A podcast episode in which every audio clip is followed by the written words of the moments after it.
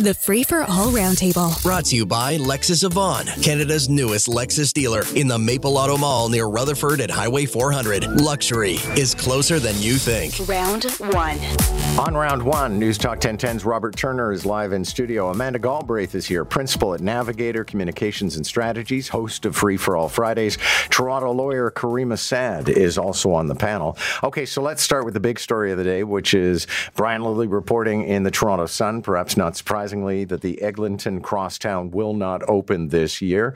I, I'm still working to confirm this, but boy, was I on the line yesterday with a bunch of people trying to f- find the roots of a story that says that apparently there is a design flaw in one of the major stations on the crosstown, which is going to have to be completely reworked.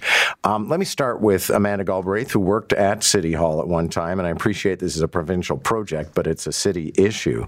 Um, as my teacher in grade five would have said, Mrs. Miller, uh, this is a real boner. what on earth does that mean? But I love it.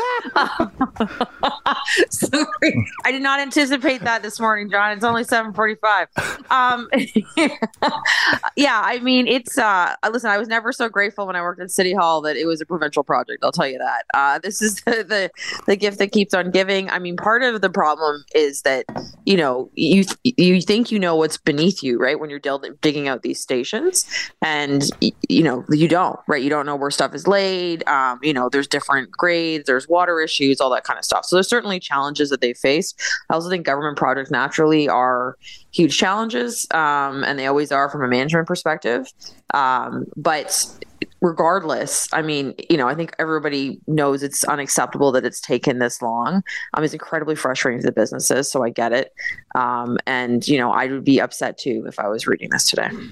Caryma Sa'd, I, I think nobody ever expects a government project to come in on time or on budget, but this one is really getting to a point of lunacy.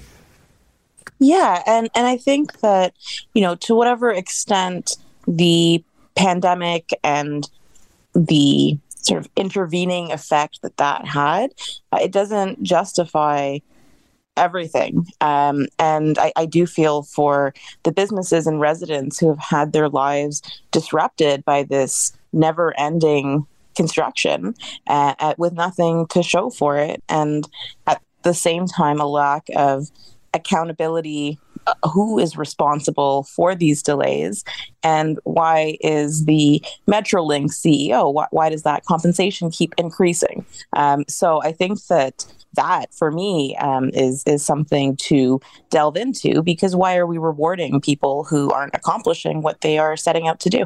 Well, Robert Turner, that brings me to this thing that I keep encountering, which is in these three P projects where we have private people doing work on behalf of the government. Always seems government and the people end up assuming all of the risk.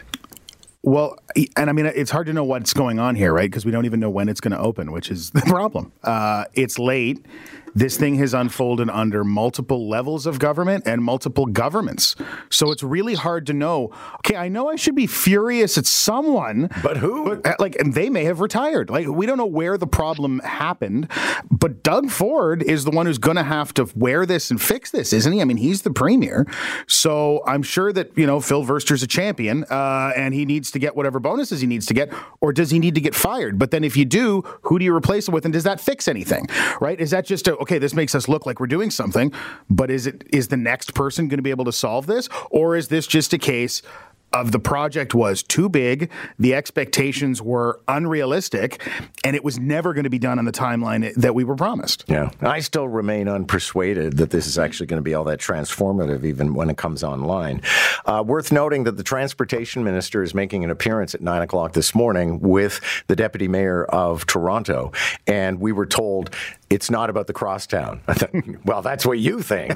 the questions might be. yeah. Uh, activists say York Region Catholic schools may not be safe for queer students. Caryma Sa'd, is that kind of exaggerating the circumstances? I mean, I, I do find it odd that people still turn out and uh, get angry about a gay flag, but I don't know. Does that mean those schools are not safe?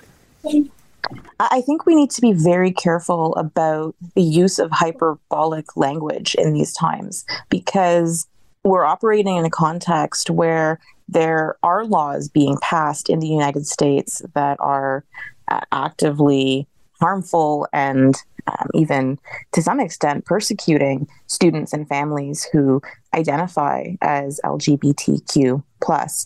Um, but that's not really what's happening in Canada. And if we look into the granular details at what happened at the Catholic District School Board, um, you'll actually see familiar faces from the convoy side of the Ontario protest circuit. Uh, and, and so these are people who uh, protest a lot and a lot of different issues.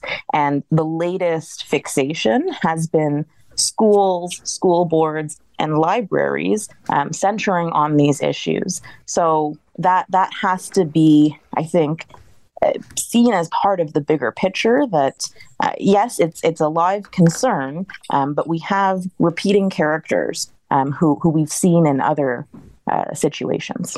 Okay, Robert Turner, I I'm, I'm, one of those many people who believe I wish we could just get back to teaching reading and math. But at the same time, when issues come to bear about, you know, Aboriginal inclusion or gay inclusion, I don't know why people become so incensed. I don't know why it's a debate. I don't know why the school board's talking about it. I don't know why the school board exists.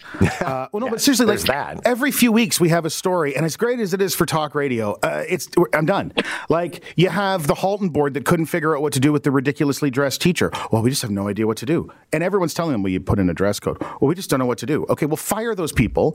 I just think more of it needs to be run from the province. The province has all the power over the money and the curriculum anyway, so this should be a memo to the school boards. Hey, everybody, Pride Month's in June. This is how we're dealing with it. You don't need to debate it. Here's how we're going to deal with it. Here's the age appropriate way to deal with it across the curriculum. This is what you can do. This is what you can't do. Move on. I don't know why the school board's spending any time debating this because this is uh, the, it only seems to come up now that school boards are debating all this weird culture war stuff when I, I don't know why they exist. Well, Amanda Galbraith, you'll get last word on this. And certainly, if people showed up and picketed a school board meeting because they didn't want to observe Black History Month, people would think that was outrageous. Yeah, and like, and it's equal to me that people don't want to observe Pride Month and, and recognize that. And I think, um, I like what Robert said. Basically, like, like it should be a cross province rule. You should be honored. Like these are the things that we do in honor. Um, if there you want to like appeal this or add something, here's a process um, we don't need to be getting into these like ridiculously messy, hyperbolic debates uh, at the local levels. And frankly, like it's not up for debate, well, right? like even the local level, right? Like the school board's not really local. The the local is your parent council at your school. If someone needs to be making a decision about things, it should be them making decisions about things because you know they have kids and skin in the game uh, to, with the staff and making those decisions. The school board is a bunch of people who got elected because we all had to vote for someone when we went in to vote for the counselor that we w- really showed up to vote for. Actually, I always just take a pass on that because I don't know who anybody is. But I mean, who who is anyone's Same. counselor? No one one knows. Yeah. Although, intriguingly, some school trustees have gone on to bigger political careers, including Kathleen Wynne and Shelley Carroll. Yeah, but they were from a time when school boards did more and had more yeah. power. Uh, the LCBO is giving up on paper bags. Robert Turner, is uh, you going to be able to uh, handle this crisis? Um, well, I don't want to be walking around the street now with a bottle because I don't want to be confused with you. So I don't know how I'm going to handle this. Uh, look, why are we? Why, like the the brown paper bag? Is there a more compostable product than the brown paper bag? What do you put your leaves in when you're raking up the lawn? A brown paper bag. So the idea that this is some sort of environmental threat, I do not understand. If you want to reduce people using it, how about you charge me for it? Maybe put a deposit on it so I have to bring it back with the bottles to the beer store, which is still a weird system, but okay.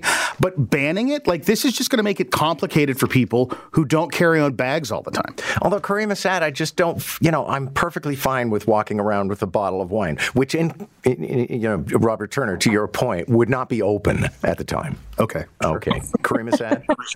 Um, I, I don't know that I have strong feelings about this, apart from the fact that the reusable bags that are now sold everywhere end up in a lot of times being single use themselves, either because they rip or it's just inconvenient to keep or hang on to.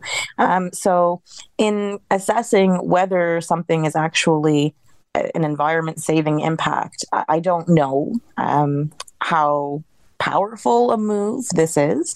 Um, and I think about packaging um, and, and whether there are cuts that can be made sort of higher up the consumption chain. Amanda Galbraith, whenever something like this happens, I think there's this certain exaggerated concern trolling. Like, how could we possibly live without a straw? And I just, you know, take a reusable bag or walk around with a bottle in your hand on your way home. Yeah, I can't wait to be seen walking around with my Texas Mickey of vodka down Queen Street East, but I will, uh, I will prevail. When uh, did we as a society decide to start creating problems instead of solving them? We have a bag; they work. I do not understand this. Uh, yeah. Okay. Anyway. And what was that alcoholic product that you were just talking about, Amanda? A, te- a Texas Mickey. A Texas Mickey is a very, very, very large size of, a large bottle, which uh, we maybe purchased when I was in university for parties. Um, it's it's it's huge and really expensive and hilarious. Three liters, according to Joe Cristiano. Okay, almost no time on the clock. Uh, the Canadian military is unlikely to conduct airlifts out of Sudan. Uh, Amanda, I guess you'll be the only person who gets to weigh in on this one. Uh, do you have sympathy for people who find themselves in far flung countries in chaos? I do actually. I, I do. I think part of it is as a Canadian, we have a certain responsibility as a country to get people. I mean, within reason, to get people in and out. Um, I think, unfortunately, due to lack of investment in um, our military, we've seen like in Afghanistan and Sudan that we can't do it. So we have to rely on our allies, which is a shame. Um, but you know, I think you've got to take life with what it is. But I think we as a country should be able to get our people out. Is so yeah, that's my that's my take. Along with a Mickey. Okay. Uh, Indeed. Thank you all. Amanda Galbraith, Robert Turner, Caryma Sa'd. Catch the roundtable. Round one at 745. Round two at 845. Weekday mornings on Moore in the Morning. News Talk 1010 Toronto.